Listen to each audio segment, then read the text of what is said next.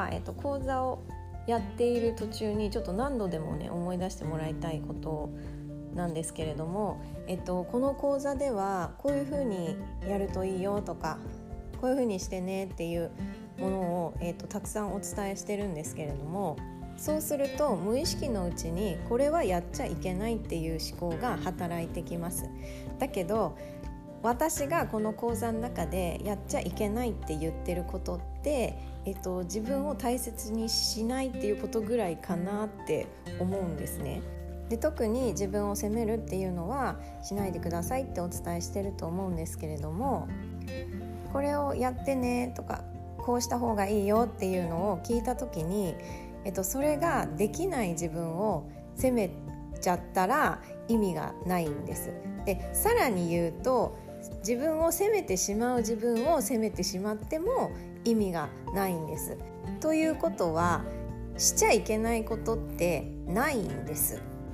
お伝えしたことができないとかなんか逆をやってしまう自分とかあとは自分を責めてしまう自分もいいんですそれでそういう自分を全部許してあげるっていうのがすごく大事なことになります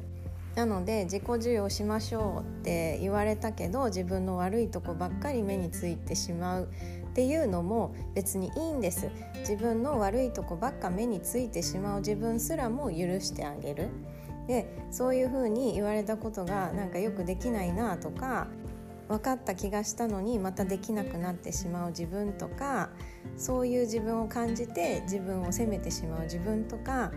そういう自分も全部許してあげるっていうのがすごく大事なんですね。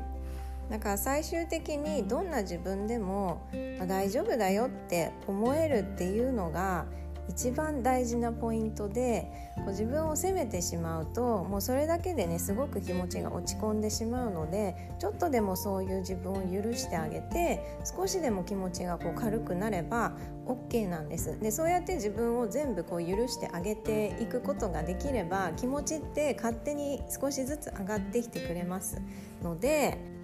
とにかくしちゃいけないことなんてないっていうことです。どんな自分も許していくっていうことを苦しくなった時とか気持ちが落ち込んだ時に、えー、と何度も何度も思い出してほしいなって思います。